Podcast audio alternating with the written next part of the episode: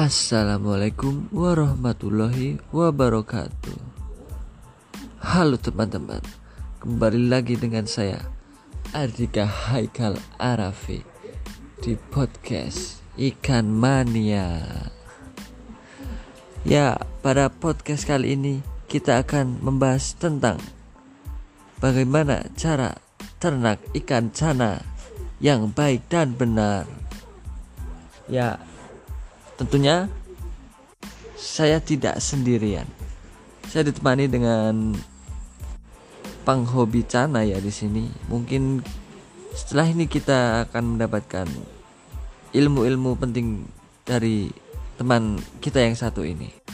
Ya, selamat datang.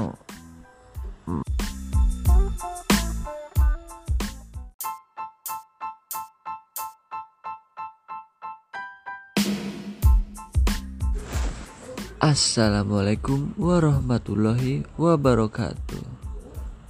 Halo teman-teman, kembali lagi dengan saya Ardika Haikal Arafi di podcast Ikan Mania. Ya, pada podcast kali ini kita akan membahas tentang bagaimana cara ternak ikan channa yang baik dan benar. Ya, tentunya saya tidak sendirian. Saya ditemani dengan penghobi channa ya di sini. Mungkin setelah ini kita akan mendapatkan ilmu-ilmu penting dari teman kita yang satu ini. Ya, selamat datang.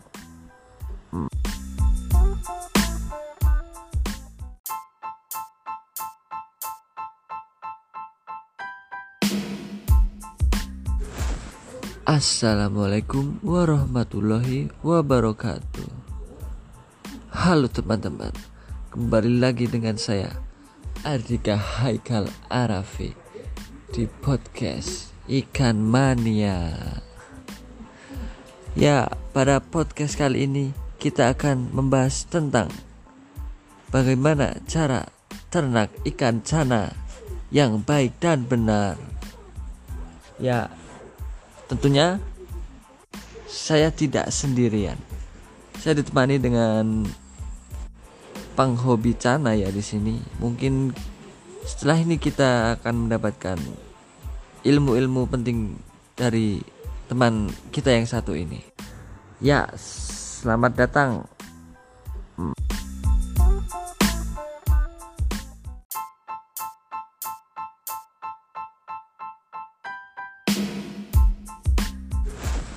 Assalamualaikum warahmatullahi wabarakatuh. Halo teman-teman, kembali lagi dengan saya Ardika Haikal Arafi di podcast Ikan Mania. Ya, pada podcast kali ini kita akan membahas tentang bagaimana cara ternak ikan channa yang baik dan benar. Ya, tentunya saya tidak sendirian. Saya ditemani dengan penghobi channa ya di sini. Mungkin setelah ini kita akan mendapatkan ilmu-ilmu penting dari teman kita yang satu ini. Ya, selamat datang.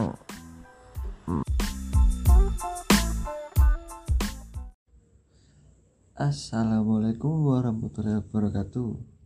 Kembali lagi di podcast Anak Pogo. Tentunya masih bersama saya Ardika Haikal. Dan hari ini kita akan berbincang-bincang mengenai ikan hias yang tampilannya seksi dan juga berani. Bahkan ikan ini sudah banyak menjadi ide bisnis di kalangan remaja maupun dewasa. Ya, berikut saya akan membahas tentang peluang usaha melalui budidaya ikan cupang. Ikan cupang adalah salah satu jenis dari berbagai ikan hias yang ada di dunia.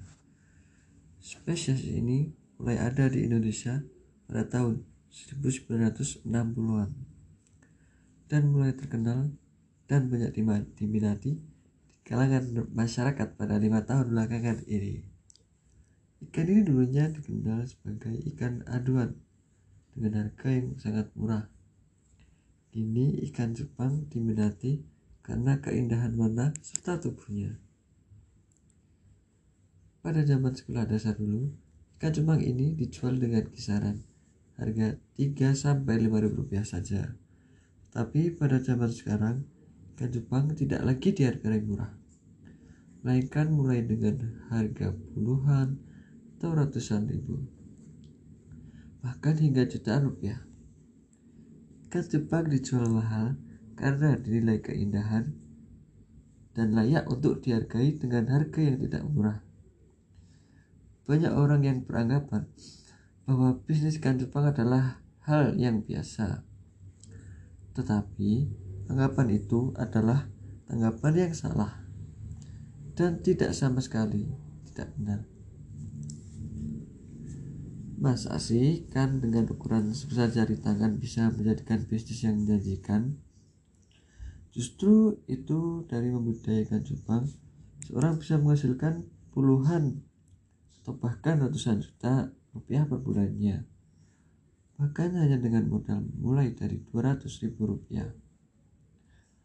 Apalagi pada saat pandemi ini, banyak usaha yang bangkrut hingga kurung tikar karena turunnya harga penjualan pasar dan banyak yang kehilangan pekerjaan, seperti kena PHK di kantor ataupun pabrik. Berbeda dengan dunia ikan Jepang, di saat usaha atau pekerjaan lain banyak yang gagal, usaha budidaya ikan Jepang cukup melejit karena ikan Jepang ini banyak diminati berbagai kalangan masyarakat dan dibeli untuk sekedar dijadikan hiasan atau koleksi ikan hias. Bahkan ada juga yang membeli untuk dibudidayakan lalu dijual kembali. Cara membudidayakan ikan Jepang ini cukup mudah. Kita bisa membeli sepasang ikan Jepang yang kualitasnya baik dan bagus. Lalu sepasang ikan ini dikawinkan hingga beranak, mulai dari puluhan hingga ratusan ekor. Anak-anak ikan Jepang itulah yang nantinya kita rawat sampai besar hingga kemudian sudah siap kita jual. Misal nih, mulai dengan harga dari 100 ribu rupiah per ekor. Coba kita bayangkan, dengan membudidayakan ikan Jepang, kita bisa mendapatkan keuntungan yang lumayan besar. Mengapa kita berbisnis dari budidaya ikan Jepang? Sebab saat ini Indonesia ataupun luar negeri seperti Thailand, Malaysia, Singapura, dan negara lain sedang ramai soal perjepangan, dan bisa kita ambil kesempatan untuk membuka usaha dari budidaya ikan Jepang. Selain diminati karena keindahannya, ikan Jepang juga mudah perawatannya. Tidak perlu memakai filter ataupun aerator pada akuarium atau tempat tinggal untuk ikan hias pada umumnya. Memelihara ikan Jepang cukup dengan menggunakan air kamar mandi yang diendapkan semalaman dan ditaruh di akuarium kecil, toples, dan aqua botol bekas. Untuk pemberian pakannya, bisa diberikan pakan hidup seperti kutu air, cetik nyamuk, cacing darah, dan lain-lain. Jika tidak ada pakan hidup, ikan Jepang juga bisa diberi pakan alternatif berupa pelet seperti ikan hias pada umumnya. Dengan penghasilan yang lumayan besar dari budidaya ikan Jepang, siapa sih yang gak tergiur untuk mencoba bisnis ini? Meski terkesan naik daun, sesungguhnya tren ikan Jepang hias relatif stabil dari waktu ke waktu karena memiliki penggemarnya tersendiri. Terlebih, ikan Jepang dari segi pemeliharaan dan perawatan terbilang relatif mudah. Lalu, apa saja fakta dan mitos tentang ikan Jepang? Mari kita bahas tentang fakta dan mitos tentang ikan Jepang. Yang pertama yaitu mitos betina yang merawat telur. Fakta, pada saat ikan Jepang mau memijah, Jantan terlebih dahulu membuat gelembung sebagai tempat peletakan telur. Di saat proses perkawinan, ikan jantan akan mengejar-ngejar lawan jenisnya, sehingga ikan betina mengeluarkan telurnya dan kemudian akan ditahi oleh jantan. Nah, telur akan dijaga oleh ikan cupang jantan hingga menetas. Yang kedua yaitu mitos. Ikan cupang tidak perlu pemanas. Perjualan ikan cupang menjadi pilihan beberapa orang saat omset perusahaannya di bidang teknik untuk pengadaan barang turun akibat pandemi. Siapa sangka, ternyata bisnis ikan cupang memiliki potensi untung yang besar karena banyak peminatnya. Fakta, ikan cupang merupakan hewan yang hidup di lingkungan tropis. Hewan ini memang bisa bertahan hidup di suhu kamar, tapi mereka bisa stres, sakit, hingga lesu. Kondisi inilah yang membuat banyak orang mengira bahwa ikan cupang yang dipeliharanya malas bergerak. Jadi, jika Anda tinggal di daerah yang cukup dingin, lebih baik lengkapi akuarium yang menjadi wadah ikan cupang dengan pemanas. Yang ketiga, mitos, ikan cupang bisa hidup di genangan air. Fakta, mitos ini muncul ketika air irigasi di sawah mengering saat musim kemarau. Ketika itu ikan cupang sering terlihat, namun faktanya ikan cupang bisa mati jika dia kekurangan air atau hidup hanya di sebuah genangan. Sebaiknya ikan cupang ditempatkan di toples kecil agar dia tidak stres. Kapasitas air yang dibutuhkan ikan cupang untuk hidup lebih lama yakni 2,5 liter galon air. Yang keempat, mitos. Ikan cupang tidak perlu filter udara. Fakta, seringkali hal ini hanya disebut mitos, tapi kenyataannya memang fakta. Sebab ikan cupang bisa menghirup udara di permukaan air.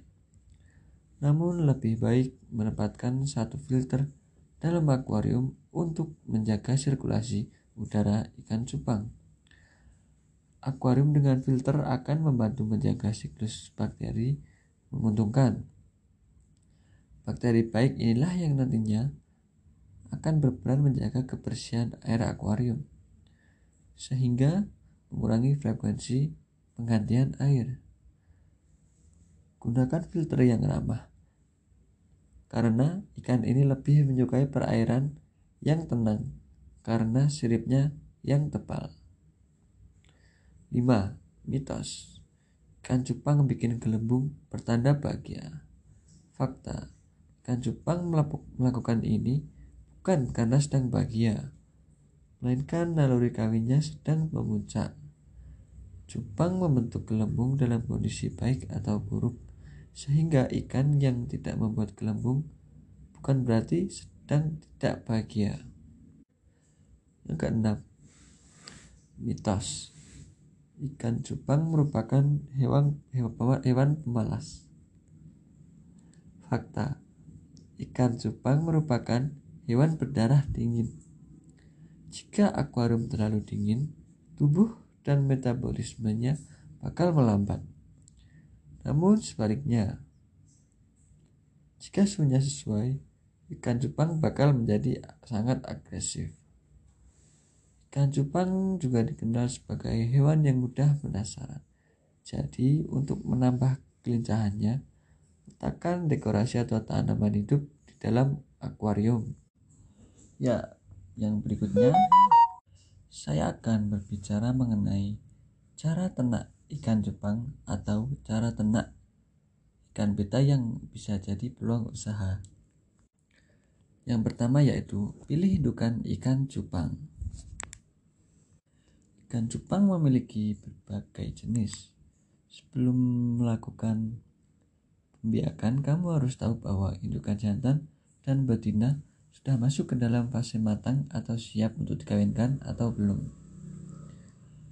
Cara membedakan ikan cupang jantan dan ikan Jepang betina dengan beberapa ciri berikut. Jantan. Yang jantan yaitu 1. Siripnya panjang dan berwarna terang. Yang kedua, bentuk badannya panjang. 3. Gerakannya lincah. Berikut yang betina. 1. Siripnya pendek dan warnanya kusam. 2. Bentuk badannya lebih bulat. Yang ketiga, gerakannya lambat. Indukan ikan cupang jantan bisa mulai dibudidayakan pada usia 4-8 bulan, sedangkan betina 3-4 bulan.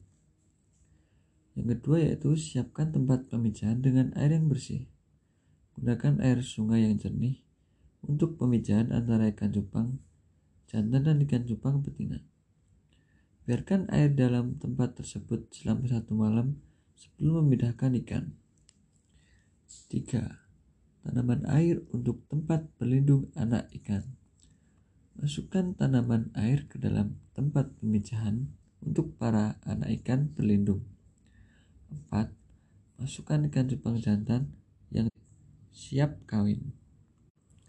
Masukkan ikan cupang jantan untuk membuat gelembung-gelembung udara yang akan digunakan untuk menyimpan para telur yang sudah dibuahi. Proses tersebut membutuhkan waktu selama 1 hari. Yang kelima yaitu masukkan indukan betina. Jika gelembung udara sudah siap, masukkan indukan betina. Pemijahan ikan cupang biasanya terjadi mulai pukul 7-10 pagi atau pukul 4-6 sore. Ikan cupang ini cukup sensitif, jadi biarkan ikan cupang di tempat yang tenang agar tidak terganggu. Yang keenam yaitu angkat indukan betina dari tempat pemijahan. Ikan cupang jantan yang akan berperan menjaga para telurnya. Telur tersebut akan dipindahkan ke dalam gelembung oleh ikan cupang jantan. Jika tidak dipindahkan, ikan cupang betina akan memakan para telur. Yang ketujuh yaitu telur menetas dan berikan kutu air. Setelah 3 hari, para telur akan menetas. Mereka tidak perlu diberi makan. Berilah kutu air dengan jumlah yang sedikit agar tidak terlalu banyak. Agar tidak kotor airnya. Yang ke-8 yaitu ambil ikan cupang jantan. Angkat ikan cupang jantan setelah 2 minggu sejak telur menetas. Pindahkan anak ikan tersebut ke tempat yang lebih luas dan berikan kutu air atau larva. Yang terakhir yaitu pilah ikan berdasarkan jenis kelaminnya. Setelah 1,5 bulan, pisahkan ikan-ikan tersebut sesuai dengan jenis kelaminnya. Karena jika disatukan, maka ikan tersebut akan saling bertengkar. Yuk, buat kalian semua, jangan ragu dan takut untuk memulai. Karena apapun usaha atau bisnis yang kita jalankan tidak akan mengecewakan hasilnya. Jika kita tekun dan berani mencoba apa yang kita mulai. Oke, thank you semuanya. Ikan hiu, ikan tuna. Sampai jumpa di podcast selanjutnya.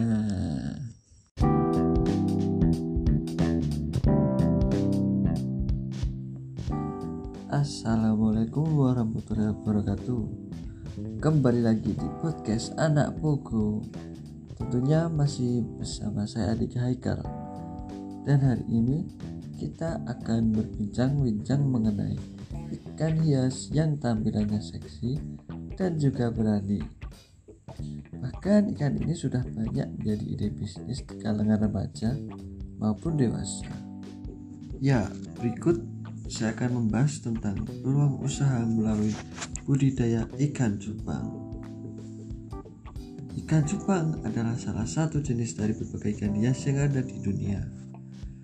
Spesies ini mulai ada di Indonesia pada tahun 1960-an dan mulai terkenal dan banyak diminati di kalangan masyarakat pada 5 tahun belakangan ini. Ikan ini dulunya dikenal sebagai ikan aduan dengan harga yang sangat murah. Ini ikan Jepang diminati karena keindahan warna serta tubuhnya. Pada zaman sekolah dasar dulu, ikan Jepang ini dijual dengan kisaran harga 3-5 ribu rupiah saja. Tapi pada zaman sekarang, ikan Jepang tidak lagi di harga yang murah, melainkan mulai dengan harga puluhan atau ratusan ribu, bahkan hingga jutaan rupiah. Ikan Jepang dijual mahal karena dinilai keindahan dan layak untuk dihargai dengan harga yang tidak murah. Banyak orang yang beranggapan bahwa bisnis ikan Jepang adalah hal yang biasa, tetapi anggapan itu adalah anggapan yang salah dan tidak sama sekali tidak benar. Masa sih ikan dengan ukuran sebesar jari tangan bisa menjadikan bisnis yang menjanjikan? Justru itu, dari membudidayakan Jepang, seorang bisa menghasilkan puluhan bahkan ratusan juta rupiah per bulannya. Bahkan hanya dengan modal mulai dari 200 ribu rupiah. Apalagi pada saat pandemi ini, banyak usaha yang bangkrut hingga kurung tikar karena turunnya harga penjualan pasar dan banyak yang kehilangan pekerjaan, seperti kena PHK di kantor ataupun pabrik. Berbeda dengan dunia ikan Jepang, saat usaha atau pekerjaan lain banyak yang gagal, usaha budidaya ikan Jepang cukup melejit karena ikan Jepang ini banyak diminati berbagai kalangan masyarakat dan dibeli untuk sekedar dijadikan hiasan atau koleksi ikan hias. Bahkan ada juga yang membeli untuk dibudidayakan lalu dijual kembali. Cara membudidayakan ikan Jepang ini cukup mudah. Kita bisa membeli sepasang ikan Jepang yang kualitasnya baik dan bagus, lalu pasang ikan ini dikawinkan hingga beranak, mulai dari puluhan hingga ratusan ekor. Anak-anak ikan Jepang itulah yang nantinya kita rawat sampai besar hingga kemudian sudah siap kita jual. Misal nih, mulai dengan harga dari 100 ribu rupiah per ekor. Coba kita bayangkan, dengan membudidayakan ikan Jepang, kita bisa mendapatkan keuntungan yang lumayan besar. Mengapa kita berbisnis dari budidaya ikan Jepang? Sebab saat ini Indonesia ataupun luar negeri seperti Thailand, Malaysia, Singapura, dan negara lain sedang ramai soal perjepangan, dan bisa kita ambil kesempatan untuk membuka usaha dari budidaya ikan Jepang. Selain diminati karena keindahannya, ikan Jepang juga mudah perawatannya. Tidak perlu memakai filter ataupun aerator pada akuarium atau tempat tinggal untuk ikan hias pada umumnya. Memelihara ikan Jepang cukup dengan menggunakan air kamar mandi yang diendapkan semalaman dan ditaruh di akuarium kecil, toples, dan aqua botol bekas. Untuk pemberian pakannya, bisa diberikan pakan hidup seperti butuh air, jentik nyamuk, cacing darah, dan lain-lain.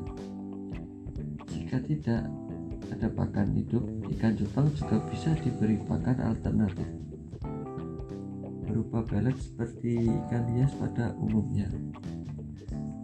Dengan penghasilannya lumayan besar dari budidaya ikan Jepang, siapa sih yang gak tergiur untuk mencoba bisnis ini? Meski terkesan naik daun, sesungguhnya tren ikan Jepang hias relatif stabil dari waktu ke waktu karena memiliki penggemarnya tersendiri.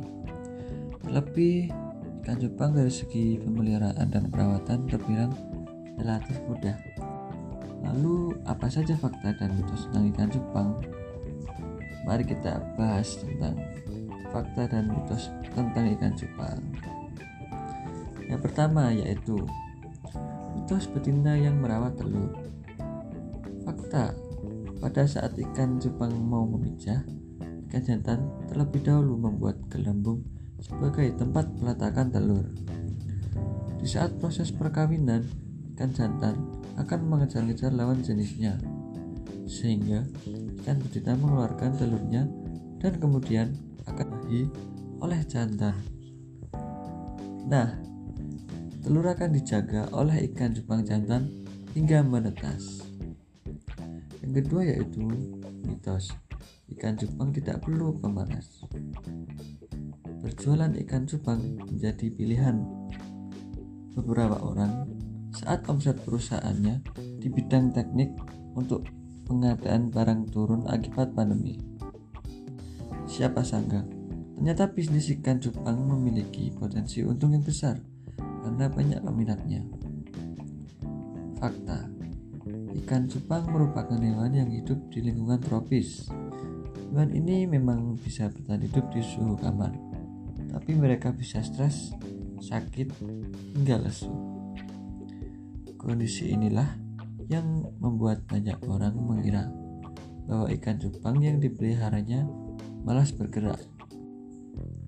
Jadi, jika Anda tinggal di daerah yang cukup dingin, lebih baik lengkapi akuarium yang menjadi wadah ikan cupang dengan pemanas. Yang ketiga, mitos, ikan cupang bisa hidup di genangan air.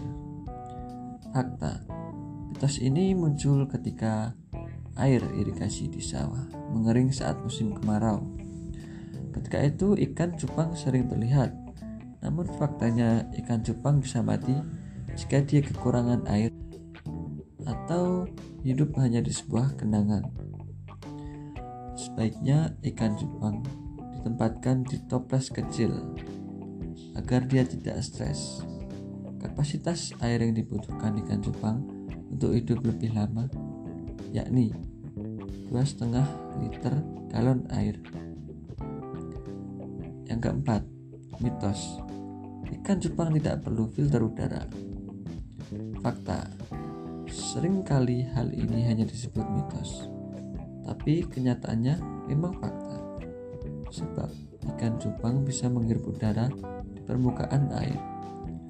Namun lebih baik menempatkan satu filter dalam akuarium untuk menjaga sirkulasi udara ikan cupang.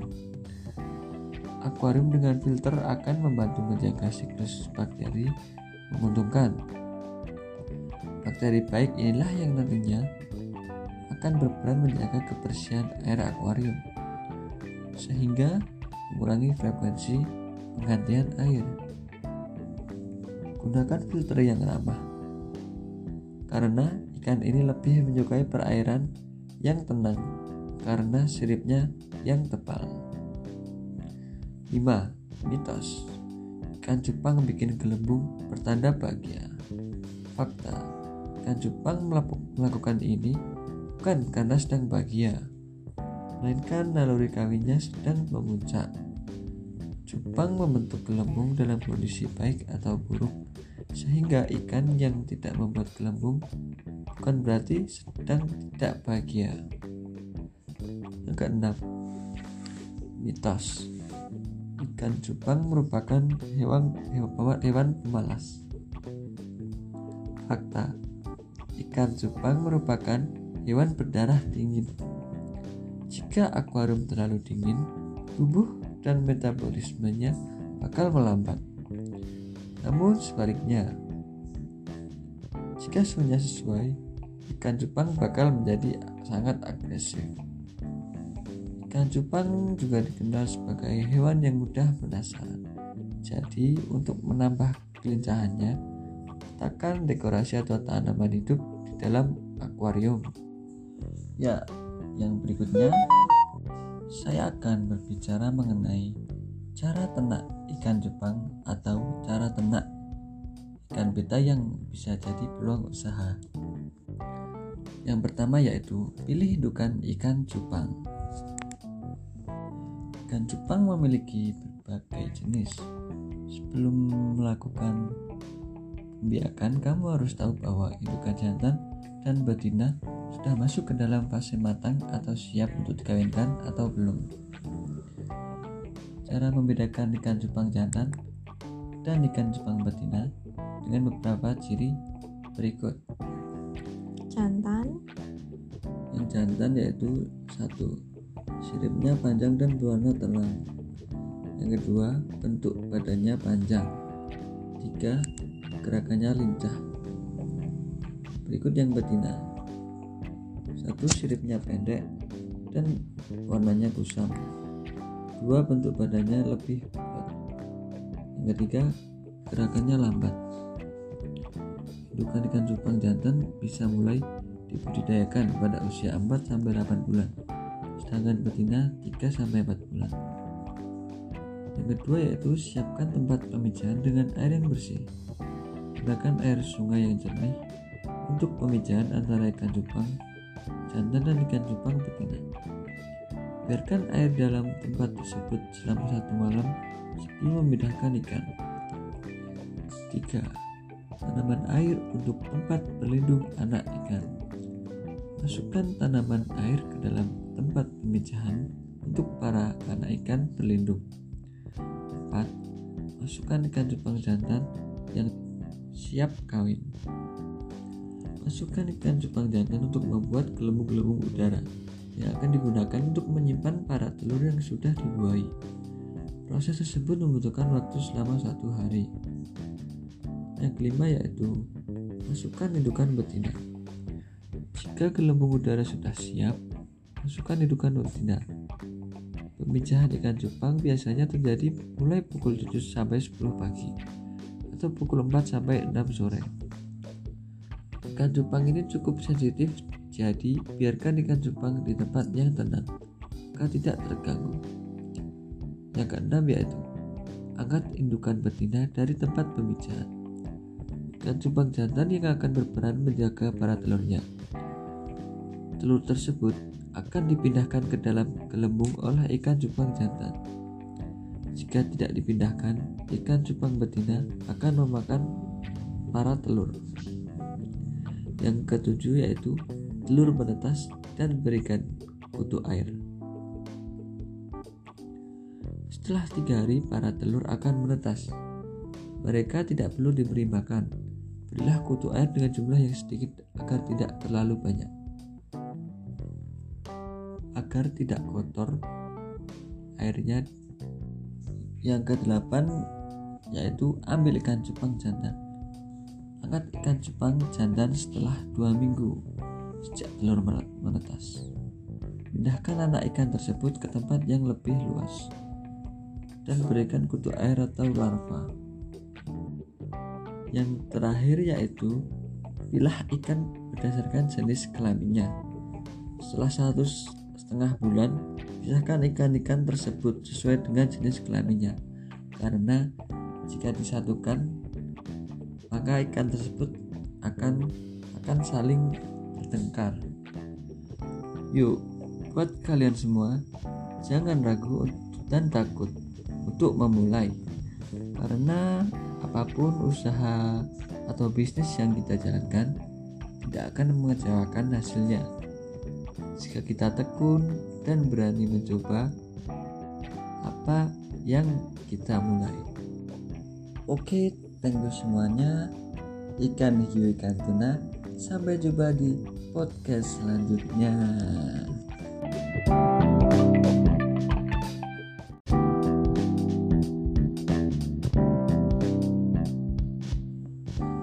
Assalamualaikum warahmatullahi wabarakatuh. Kembali lagi di podcast Anak Pogo. Tentunya masih bersama saya Ardika Haikal.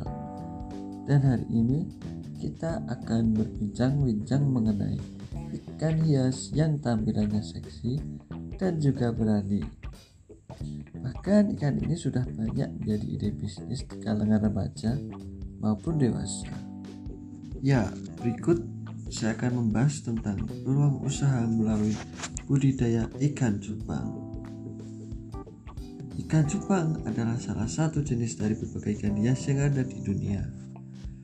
Spesies ini mulai ada di Indonesia pada tahun 1960-an dan mulai terkenal dan banyak diminati di kalangan masyarakat pada 5 tahun belakangan ini. Ikan ini dulunya dikenal sebagai ikan aduan dengan harga yang sangat murah. Ini ikan Jepang diminati karena keindahan warna serta tubuhnya. Pada zaman sekolah dasar dulu, ikan Jepang ini dijual dengan kisaran harga 3-5 ribu rupiah saja. Tapi pada zaman sekarang, ikan Jepang tidak lagi di harga yang murah, melainkan mulai dengan harga puluhan atau ratusan ribu, bahkan hingga jutaan rupiah. Ikan Jepang dijual mahal karena dinilai keindahan dan layak untuk dihargai dengan harga yang tidak murah. Banyak orang yang beranggapan bahwa bisnis ikan Jepang adalah hal yang biasa, tetapi anggapan itu adalah anggapan yang salah dan tidak sama sekali tidak benar.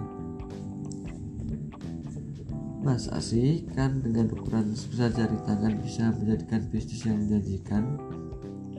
Justru itu, dari membudidayakan Jepang, seorang bisa menghasilkan puluhan bahkan ratusan juta rupiah per bulannya. Bahkan hanya dengan modal mulai dari 200 ribu rupiah. Apalagi pada saat pandemi ini, banyak usaha yang bangkrut hingga gulung tikar karena turunnya harga penjualan pasar, dan banyak yang kehilangan pekerjaan seperti kena PHK di kantor ataupun pabrik. Berbeda dengan dunia ikan Jepang, saat usaha atau pekerjaan lain banyak yang gagal, usaha budidaya ikan Jepang cukup melejit karena ikan Jepang ini banyak diminati berbagai kalangan masyarakat dan dibeli untuk sekedar dijadikan hiasan atau koleksi ikan hias. Bahkan ada juga yang membeli untuk dibudidayakan lalu dijual kembali. Cara membudidayakan ikan Jepang ini cukup mudah. Kita bisa membeli sepasang ikan Jepang yang kualitasnya baik dan bagus, lalu pasang ikan ini dikawinkan hingga beranak, mulai dari puluhan hingga ratusan ekor. Anak-anak ikan Jepang itulah yang nantinya kita rawat sampai besar hingga kemudian sudah siap kita jual. Misal nih, mulai dengan harga dari 100 ribu rupiah per ekor. Coba kita bayangkan, dengan membudidayakan ikan Jepang, kita bisa mendapatkan keuntungan yang lumayan besar. Mengapa kita berbisnis dari budidaya ikan Jepang? Sebab saat ini Indonesia ataupun luar negeri seperti Thailand, Malaysia, Singapura, dan negara lain sedang ramai soal perjepangan, dan bisa kita ambil kesempatan untuk membuka usaha dari budidaya ikan Jepang. Selain diminati karena keindahannya, ikan Jepang juga mudah perawatannya. Tidak perlu memakai filter ataupun aerator pada akuarium atau tempat tinggal untuk ikan hias pada umumnya. Memelihara ikan Jepang cukup dengan menggunakan air kamar mandi yang diendapkan semalaman dan ditaruh di akuarium kecil, toples, dan aqua botol bekas. Untuk pemberian pakannya, bisa diberikan pakan hidup seperti butir air, cetik nyamuk, cacing darah, dan lain-lain. Jika tidak ada pakan hidup, ikan Jepang juga bisa diberi pakan alternatif berupa pelet seperti ikan hias pada umumnya. Dengan penghasilannya lumayan besar dari budidaya ikan Jepang, siapa sih yang gak tergiur untuk mencoba bisnis ini? Meski terkesan naik daun, sesungguhnya tren ikan Jepang hias relatif stabil dari waktu ke waktu karena memiliki penggemarnya tersendiri. Terlebih, ikan Jepang dari segi pemeliharaan dan perawatan terbilang relatif mudah. Lalu, apa saja fakta dan mitos tentang ikan Jepang? Mari kita bahas tentang fakta dan mitos tentang ikan Jepang. Yang pertama yaitu mitos betina yang merawat telur. Fakta, pada saat ikan cupang mau memijah, ikan jantan terlebih dahulu membuat gelembung sebagai tempat peletakan telur. Di saat proses perkawinan, ikan jantan akan mengejar-ngejar lawan jenisnya, sehingga ikan betina mengeluarkan telurnya dan kemudian akan dimakan oleh jantan. Nah, telur akan dijaga oleh ikan cupang jantan hingga menetas. Yang kedua yaitu mitos, ikan cupang tidak perlu pemanas. Berjualan ikan cupang menjadi pilihan beberapa orang saat omset perusahaannya di bidang teknik untuk pengadaan barang turun akibat pandemi. Siapa sangka, ternyata bisnis ikan cupang memiliki potensi untung yang besar karena banyak peminatnya. Fakta, ikan cupang merupakan hewan yang hidup di lingkungan tropis. Hewan ini memang bisa bertahan hidup di suhu kamar, tapi mereka bisa stres, sakit, hingga lesu. Kondisi inilah yang membuat banyak orang mengira bahwa ikan cupang yang dipeliharanya malas bergerak. Jadi, jika Anda tinggal di daerah yang cukup dingin, lebih baik lengkapi akuarium yang menjadi wadah ikan cupang dengan pemanas. Yang ketiga, mitos, ikan cupang bisa hidup di genangan air. Fakta, mitos ini muncul ketika air irigasi di sawah mengering saat musim kemarau. Ketika itu ikan cupang sering terlihat, namun faktanya ikan cupang bisa mati jika dia kekurangan air atau hidup hanya di sebuah genangan. Sebaiknya ikan cupang ditempatkan di toples kecil agar dia tidak stres.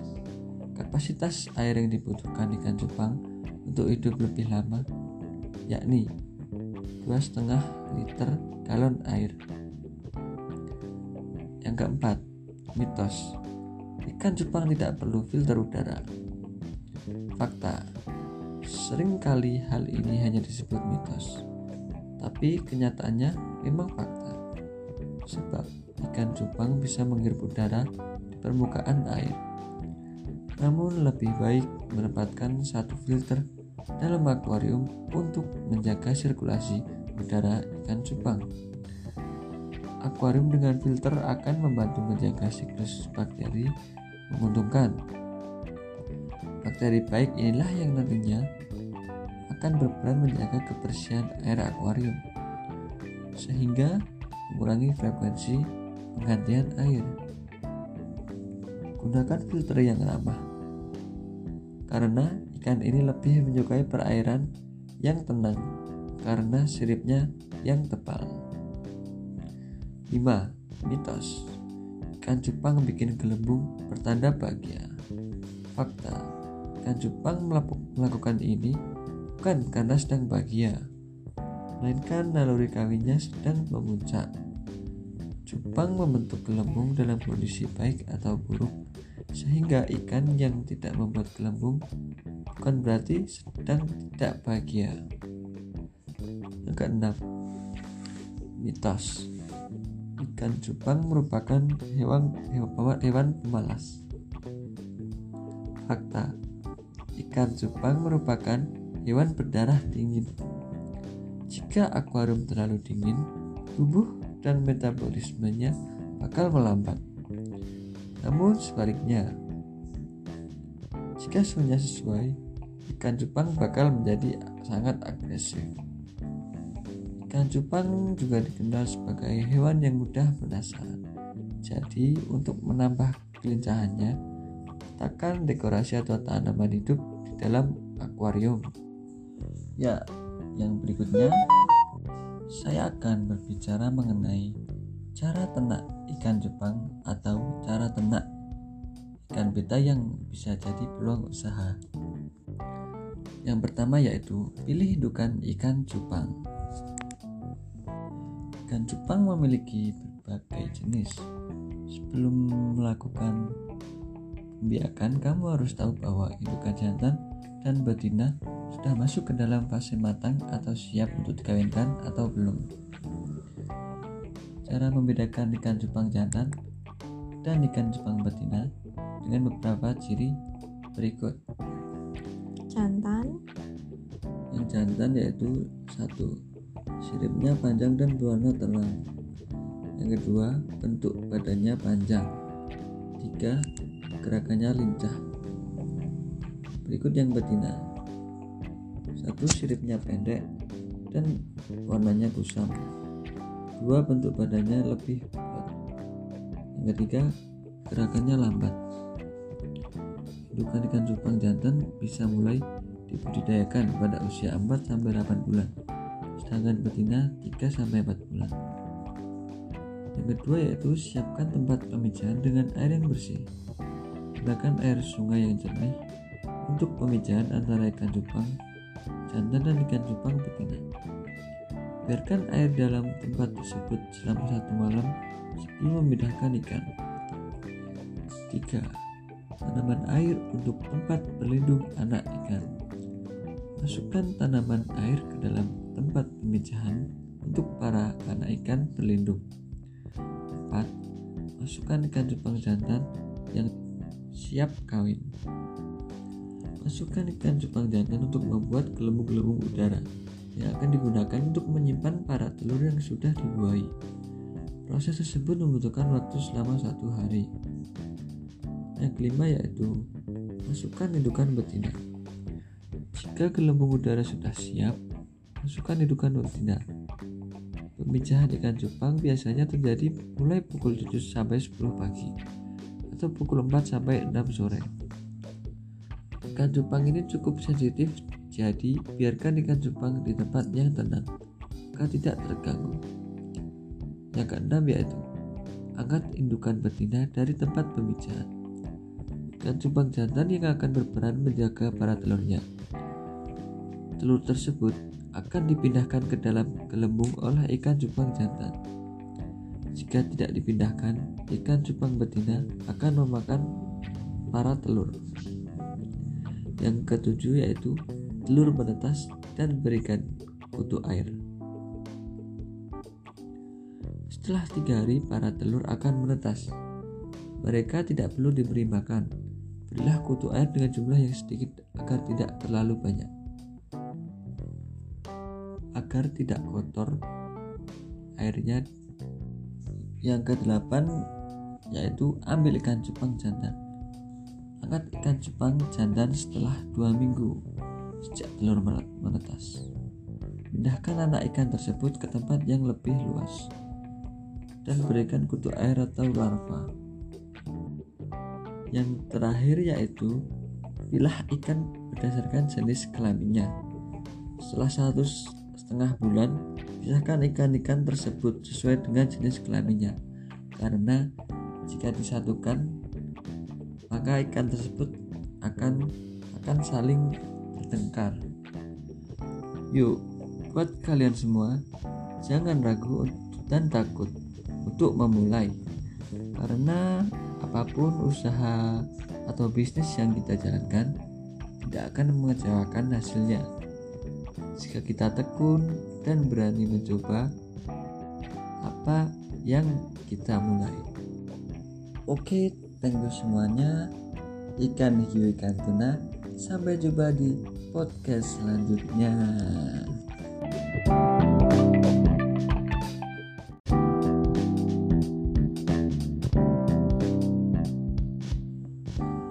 Assalamualaikum warahmatullahi wabarakatuh. Kembali lagi di podcast Anak Pogo. Tentunya masih bersama saya Ardika Haikal. Dan hari ini kita akan berbincang-bincang mengenai ikan hias yang tampilannya seksi dan juga berani. Bahkan ikan ini sudah banyak menjadi ide bisnis di kalangan remaja maupun dewasa. Ya, berikut saya akan membahas tentang peluang usaha melalui budidaya ikan cupang. Ikan cupang adalah salah satu jenis dari berbagai ikan hias yang ada di dunia. Spesies ini mulai ada di Indonesia pada tahun 1960-an dan mulai terkenal dan banyak diminati di kalangan masyarakat pada 5 tahun belakangan ini. Ikan ini dulunya dikenal sebagai ikan aduan dengan harga yang sangat murah. Ini ikan Jepang diminati karena keindahan warna serta tubuhnya. Pada zaman sekolah dasar dulu, ikan Jepang ini dijual dengan kisaran harga 3-5 ribu rupiah saja. Tapi pada zaman sekarang, ikan Jepang tidak lagi di harga yang murah, melainkan mulai dengan harga puluhan atau ratusan ribu, bahkan hingga jutaan rupiah. Ikan Jepang dijual mahal karena dinilai keindahan dan layak untuk dihargai dengan harga yang tidak murah. Banyak orang yang beranggapan bahwa bisnis ikan Jepang adalah hal yang biasa, tetapi anggapan itu adalah anggapan yang salah dan tidak sama sekali tidak benar.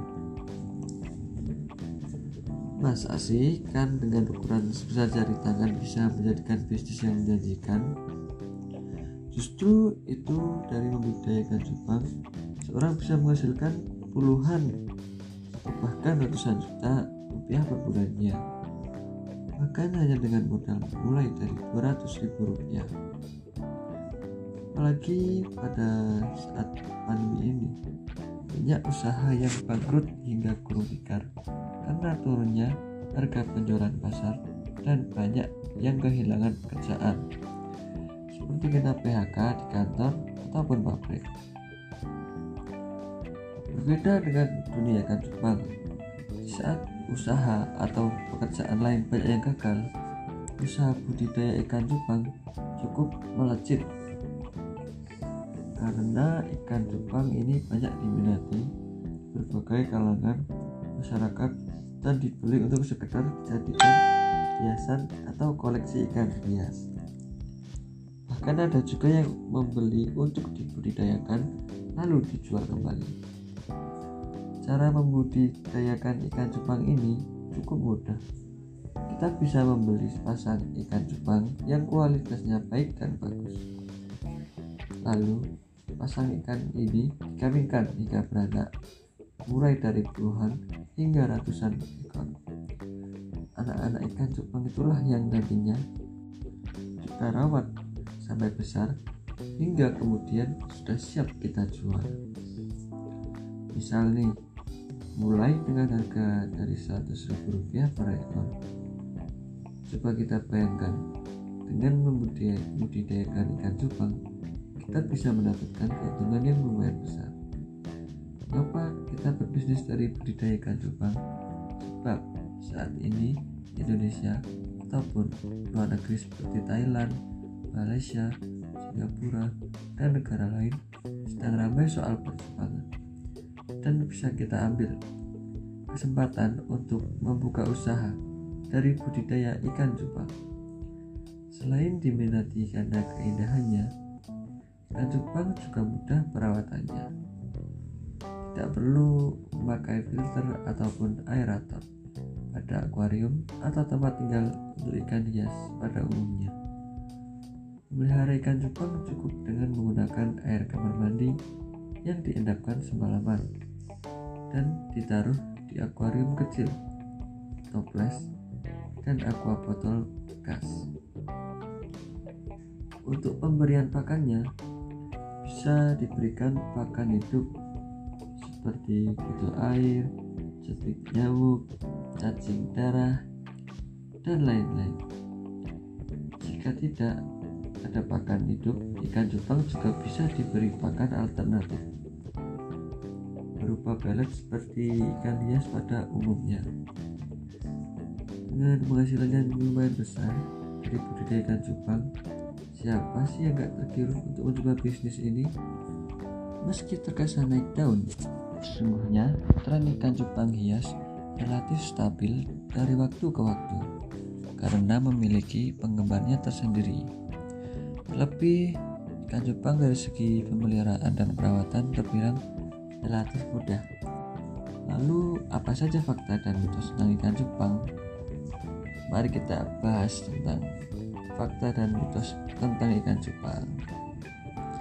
Yang pertama yaitu Mitos betina yang merawat telur.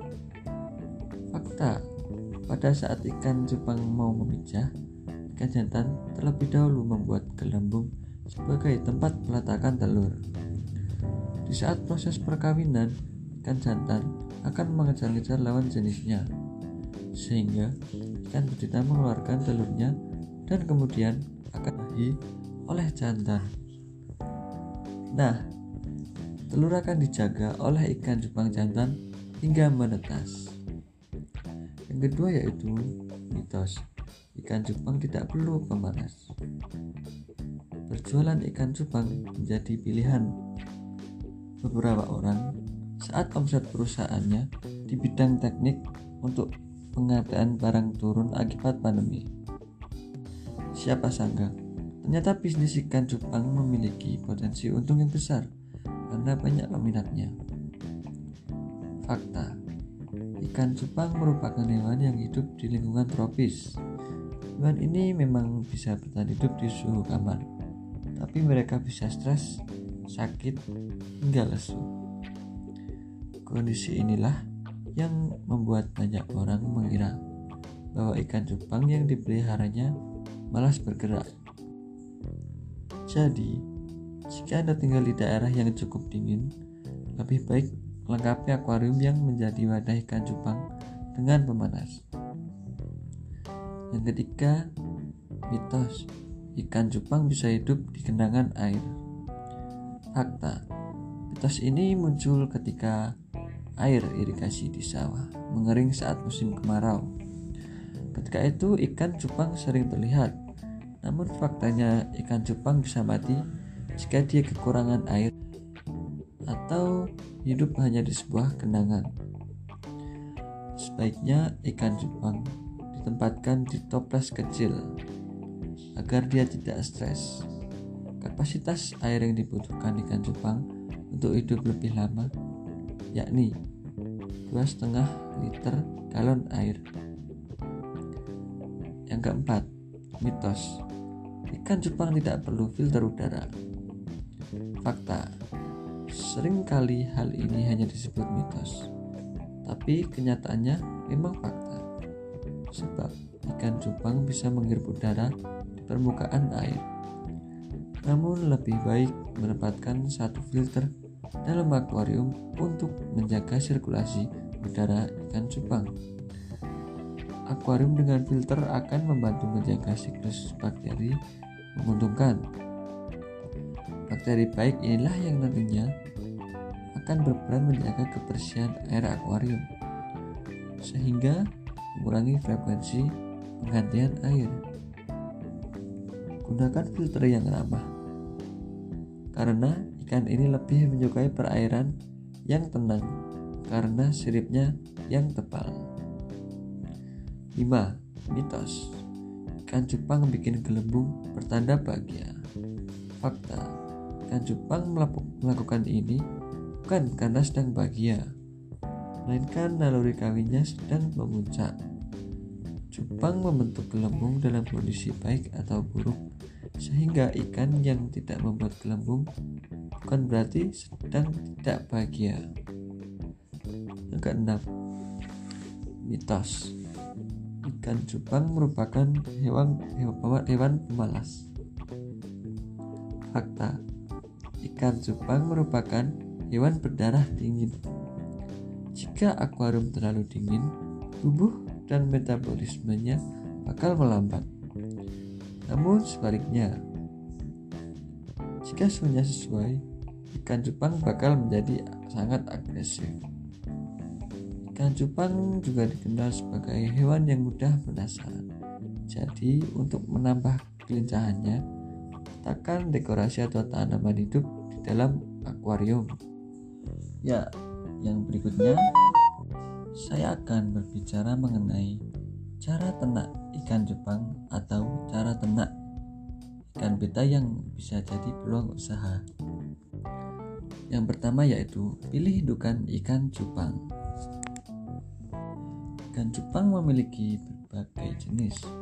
Sebelum melakukan pembiakan, kamu harus tahu bahwa indukan jantan dan betina sudah masuk ke dalam fase matang atau siap untuk dikawinkan atau belum. Cara membedakan ikan cupang jantan dan ikan cupang betina dengan beberapa ciri berikut.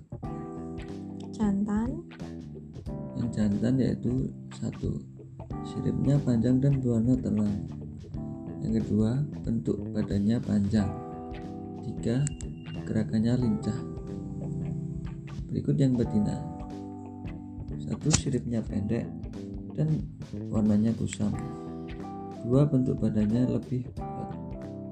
Yang ketiga, gerakannya lambat. Indukan ikan cupang jantan bisa mulai dibudidayakan pada usia 4-8 bulan, sedangkan betina 3-4 bulan. Yang kedua yaitu siapkan tempat pemijahan dengan air yang bersih. Gunakan air sungai yang jernih untuk pemijahan antara ikan cupang jantan dan ikan cupang betina. Biarkan air dalam tempat tersebut selama 1 malam sebelum memindahkan ikan. 3. Tanaman air untuk tempat berlindung anak ikan. Masukkan tanaman air ke dalam tempat pemijahan untuk para anak ikan berlindung. 4. Masukkan ikan cupang jantan yang siap kawin. Masukkan ikan cupang jantan untuk membuat gelembung-gelembung udara yang akan digunakan untuk menyimpan para telur yang sudah dibuahi. Proses tersebut membutuhkan waktu selama 1 hari. Yang kelima yaitu masukkan indukan betina. Jika gelembung udara sudah siap, masukkan indukan betina. Pemijahan ikan cupang biasanya terjadi mulai pukul 7-10 pagi atau pukul 4-6 sore. Ikan cupang ini cukup sensitif, jadi biarkan ikan cupang di tempat yang tenang agar tidak terganggu. Yang keenam yaitu angkat indukan betina dari tempat pemijahan. Ikan cupang jantan yang akan berperan menjaga para telurnya. Telur tersebut akan dipindahkan ke dalam gelembung oleh ikan cupang jantan. Jika tidak dipindahkan, ikan cupang betina akan memakan para telur. Yang ketujuh yaitu telur menetas dan berikan kutu air. Setelah 3 hari, para telur akan menetas. Mereka tidak perlu diberi makan. Berilah kutu air dengan jumlah yang sedikit agar tidak terlalu banyak, agar tidak kotor airnya. Yang ke-8 yaitu ambil ikan cupang jantan. Angkat ikan cupang jantan setelah 2 minggu sejak telur menetas. Pindahkan anak ikan tersebut ke tempat yang lebih luas dan berikan kutu air atau larva. Yang terakhir yaitu pilah ikan berdasarkan jenis kelaminnya. Setelah 1,5 bulan, pisahkan ikan-ikan tersebut sesuai dengan jenis kelaminnya, karena jika disatukan maka ikan tersebut akan saling bertengkar. Yuk, buat kalian semua, jangan ragu dan takut untuk memulai, karena apapun usaha atau bisnis yang kita jalankan tidak akan mengecewakan hasilnya jika kita tekun dan berani mencoba apa yang kita mulai. Oke, thank you semuanya. Ikan hiu, ikan tuna. Sampai jumpa di podcast selanjutnya.